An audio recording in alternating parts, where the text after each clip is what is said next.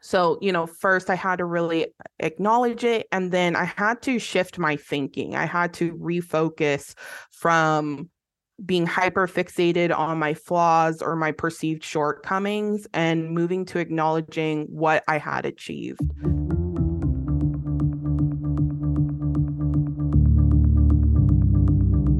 We're continuing our celebration of Women's History Month with our series of interviews with women in cybersecurity, from CISOs and the lessons they've learned to what the next generation of defenders has to offer. We're bringing you two interviews per week, all month long. Imposter syndrome. You've heard about it. People around you have been talking about it. Indeed, if you work in cybersecurity, you've probably lived it. So, what are the warning signs? And more importantly, what can you do about it? Today, my guest is McKenna Yeakey, Senior Security Engineer at Samsara. I wanted to talk to her about coming to terms with imposter syndrome, how to counter it, and how to help the next generation of defenders confront it. McKenna Yeakey, welcome to First Watch. Thank you so much. Happy to be here. Yeah. So you and I were going back and forth offline. Let's start with imposter syndrome. I want to give you some space to talk about your feelings and experiences. I think we'll explore, you know, coping strategies, some other things later, but just kind of wrap your arms around this pretty big topic that I think hits just about anyone working in cybersecurity. Yeah, absolutely. So I have been very well acquainted with imposter syndrome um, since I've started in IT and, mm-hmm. and tech in general, which has been about six and a half years now. Um, and it's it's been something that I have resolved myself to um, tackling and then also helping others learn how to navigate it because it is so commonplace um, in tech, but especially in cybersecurity. So it's kind of my passion to help others deal with this while I've I've learned how to deal with it myself. Mm-hmm. And so let's dig in a little deeper there in terms of, you know, could you talk about some specific instances where you felt it? Or maybe more generally the triggers that where where is it that you feel that? Like when do you feel that arise? When have you wrestled with it before? Yeah so for me i tend to be quite a perfectionist. I'm type a personality mm-hmm. um and i tend to find that i deal with imposter syndrome when i'm coming across a new concept and I am then made the um SME on that on that mm-hmm. uh, topic, which I think is is pretty normal for me, at least in the um, companies I've worked in. I've worked on extremely small teams um, where it's maybe me and a handful of other people, and so we often are expected to kind of juggle all these things and wear many, many hats. And that has been um, a place where I've experienced imposter syndrome the most. Um, I love working on small teams, they're intimate. Um, I can, you know, get my hands into a lot of different things. I can learn very quickly.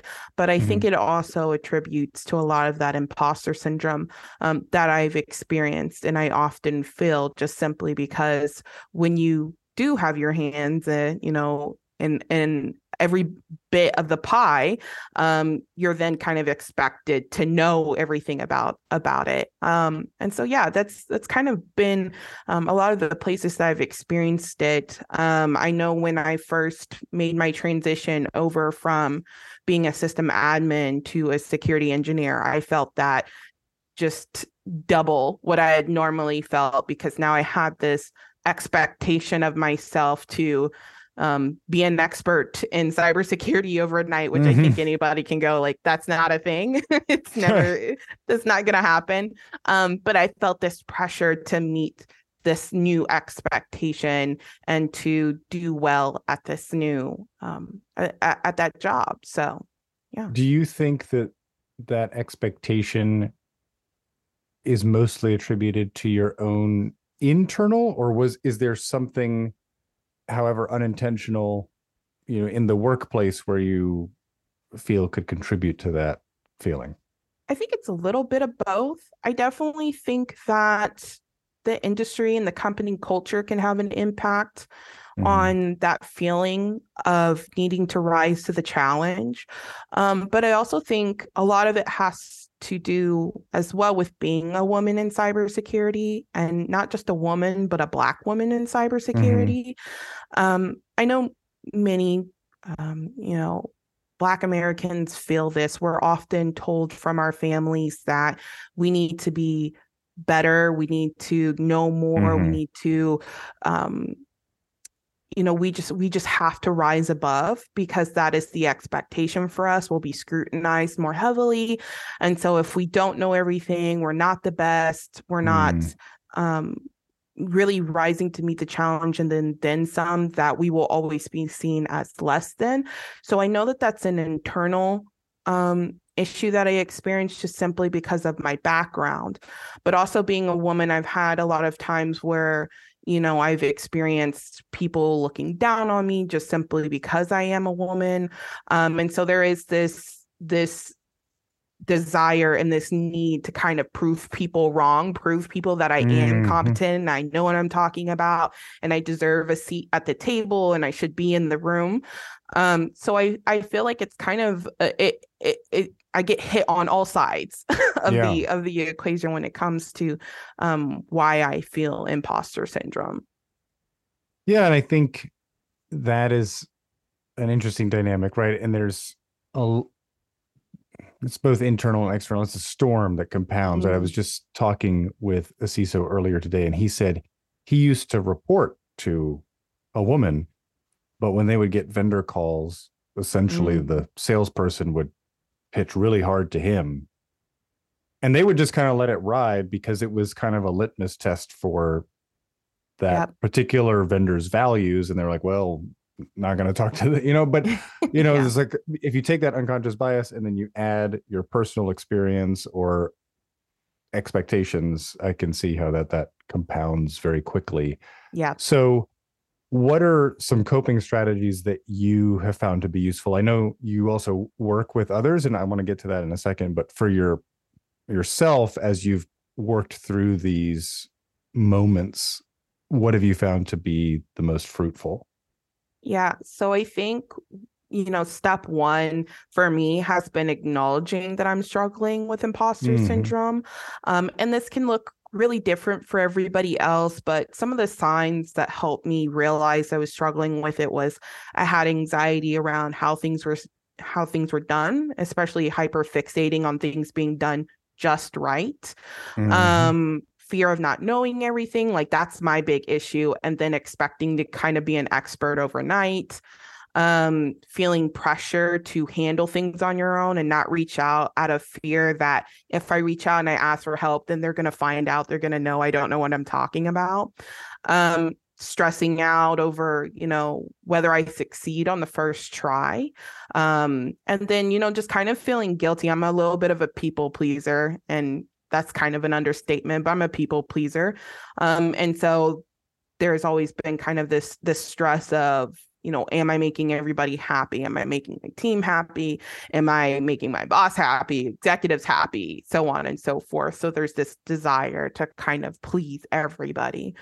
Um, so, you know, first I had to really acknowledge it. And then I had to shift my thinking. I had to refocus from being hyper fixated on my flaws or my perceived shortcomings and moving to acknowledging what I had achieved.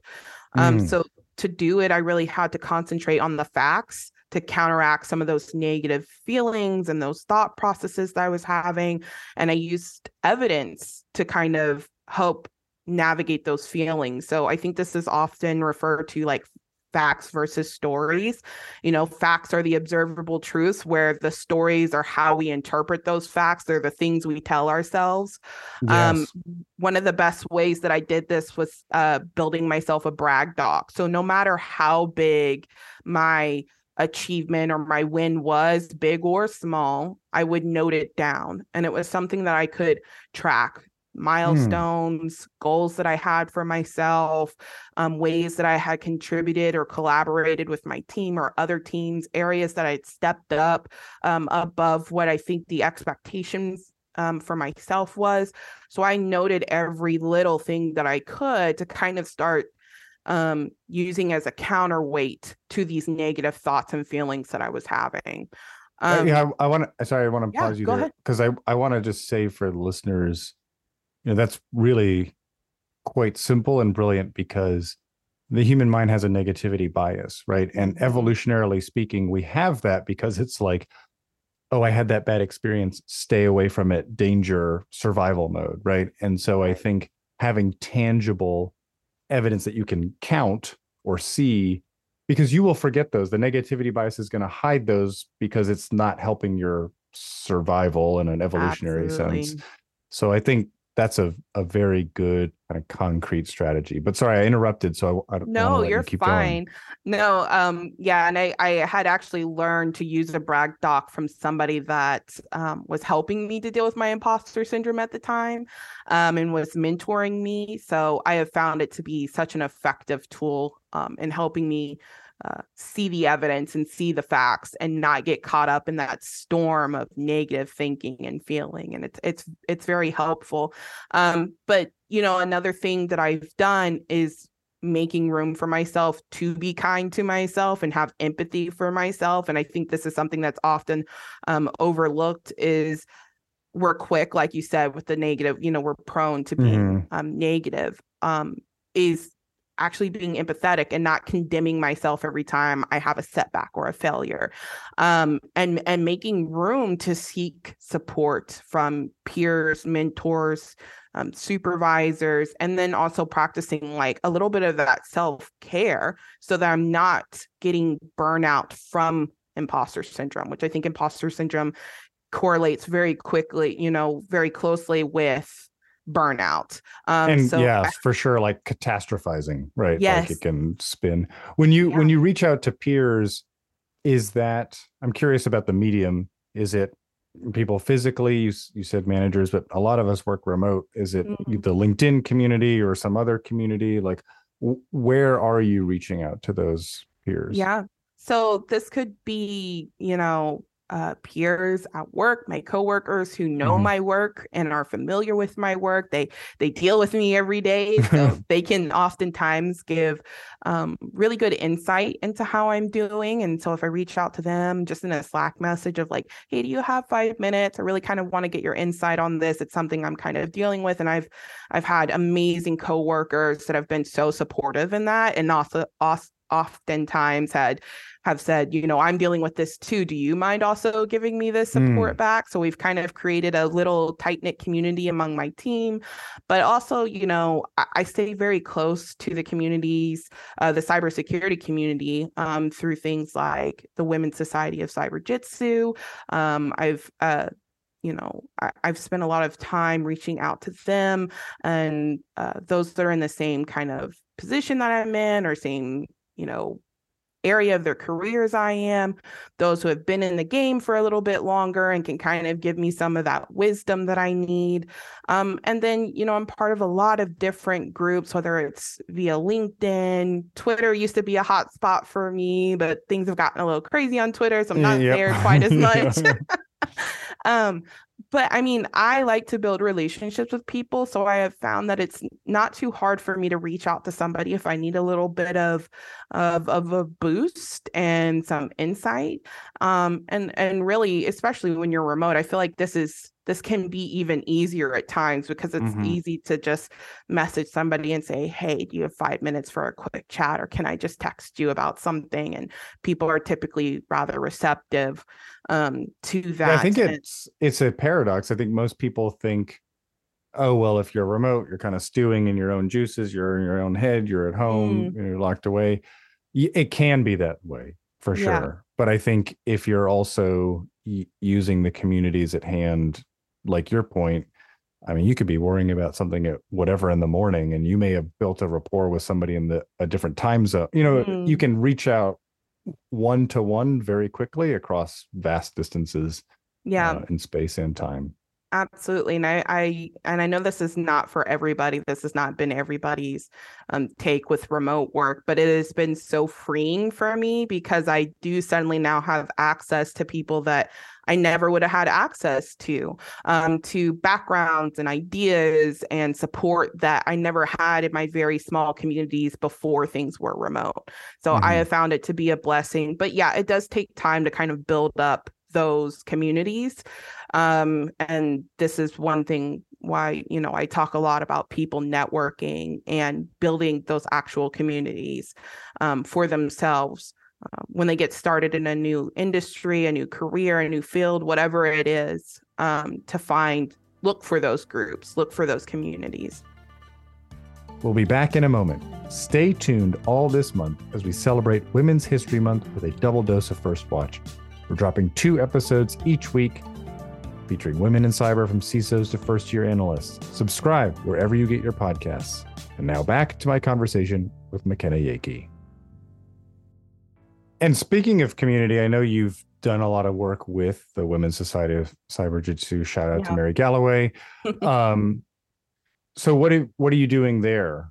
How are you? It sounds like you're you've taken what you have learned and you're trying to make sure those coming up behind you are not going through the same thing. I mean, I, I will say to everyone listening, spoiler alert, we all go through imposter syndrome. Mm. Probably it's normal once a month to have that vertigo.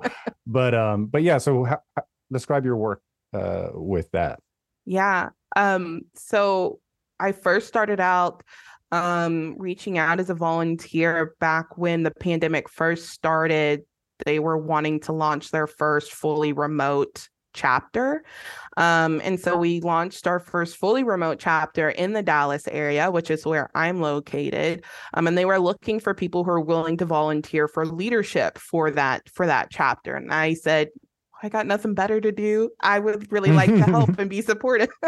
um, you know, I at at the time I was I was I think you know, I was where everybody else was of just like, okay, my entire community has been broken up, like people I'm used to seeing and spending time with, I now don't have access to quite as easily. And so I was searching for a way to recreate that community in any way possible. And so I had, you know, I had said, hey, I was willing to help. Um, and I led our membership and volunteering um, portion of that chapter for about, I want to say like a year and a half. And I really love that. We really got to help build out that chapter and bring people together and do quite a few fun events. Um, but I wanted to do more. And so at the time, I was starting to build a really close relationship with Mary.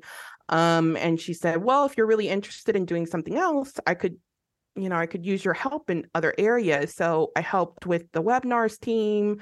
Um, I helped to, you know, broker events that we were doing with other vendors like you know the uh, infosec institute um, and caci for when we were looking for big webinars to host on Bright Talk. Um, so I got to really meet a lot of different people in that way. And then one of my favorite ways that I have um, done work with WSC has been hosting Security Plus study groups for newcomers.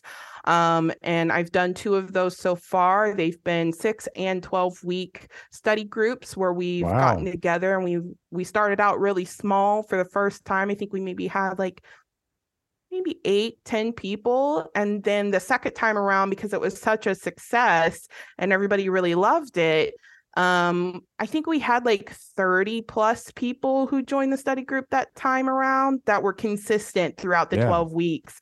Um, and we saw a lot of people who passed the security plus and also got their first, um, you know, foot in the door in the cybersecurity community. So that was really cool. One of the ladies who helped me host that, she was a teacher um, she helped host the study group with me. She took her Security Plus, and then she actually got a security awareness um, lead position at a company, maybe I think like six months later. So that was wow. really cool to see her grow in her career and make that transition, and knowing that I got to be part of that by by supporting something um, at WSC. So that's great.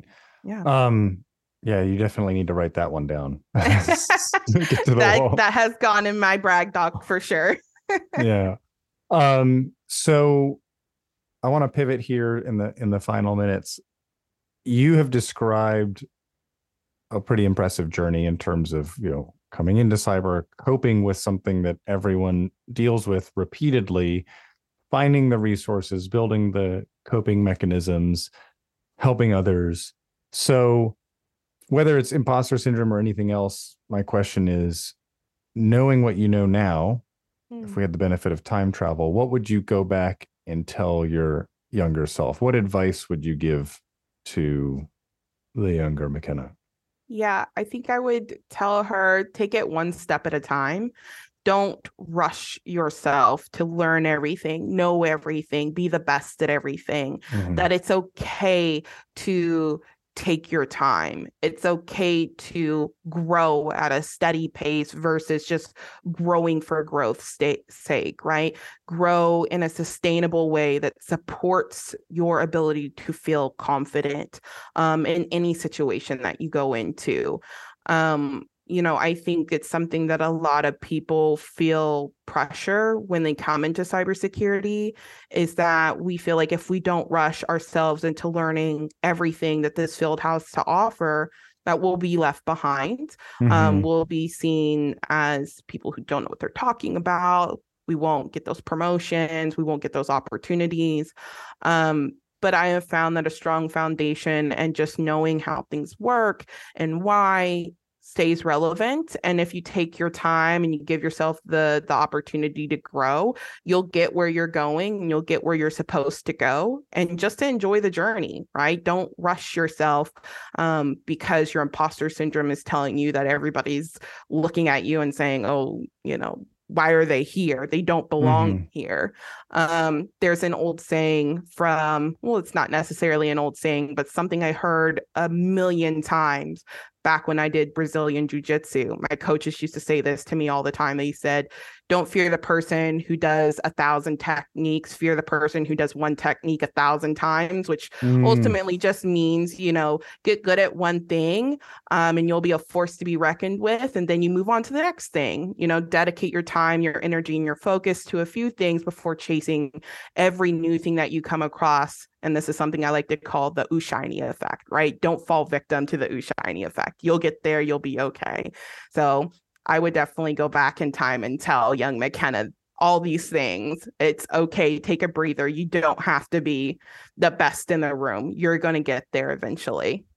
Yeah, that's brilliant. I would I would say you know, I talked with somebody who told me they found that they were reading up on all these disciplines and like halfway through some set of books i can't remember if they were like a, uh, an engineer that specialized in network and they mm-hmm. read about cloud i don't know they were trying to move very quickly but widely right they were trying to go mm-hmm. wide really mm-hmm. fast and they realized like halfway through some gigantic cloud architecture book that they were like i'm just reading this to get through it like i don't enjoy this mm-hmm. it's not mm-hmm. interesting to me and i think that's the sign that like you have to cultivate that curiosity. I hear it time and again, like in this industry, especially with everything changing all the time, whether it's the architecture, the technologies, the threats, you have to be curious. If you're not curious, it's hard to cultivate a lot of other learning, but yeah. you also can't learn it all because that would be crazy. Mm-hmm. But also, if you're trying to progress from, let's say, SOC analyst all the way to CISO, the trajectory is not you learned a whole bunch of technical stuff, right? Like you you get higher in terms of leadership by also knowing more about business. Mm-hmm. And I I think there's some skills there that aren't going to be found in books and you kind of need to rest your brain and absorb your surroundings, be curious, build yeah. those relationships as you said, invest yeah. in people. Yeah. Absolutely. Yeah. And I think it will help too with imposter syndrome. I, I feel like the more we get to experience other people and see what other people are going through, then that also gives us room to be softer, gentler with ourselves and go, oh, okay, this is something everybody's dealing with, not yes. just me. I'm not I'm not a one person island and I'm going to be okay. So I think that's an important thing to remember when you're dealing with imposter syndrome. You're not alone you'll be okay but be kind be gentle be patient with yourself um, and take the time to enjoy things you don't have to rush Absolutely. Well, that is a, a perfect place to bring things to an end. McKenna Yeakey, thank you so much for taking the time to speak with us. Yeah, thank you so much again. This was wonderful. That's it for First Watch today. My thanks to McKenna Yeakey. To hear more interviews with leaders and more spotlight episodes, subscribe to First Watch wherever you get your podcasts. If you like what you hear, share on your socials or leave us a rating. It helps others find the show. First Watch is a production of Safeguard Cyber with original music by Mattia Cefoletti and production help from Jamil Mafi. Until next time, stay safe, stay strong.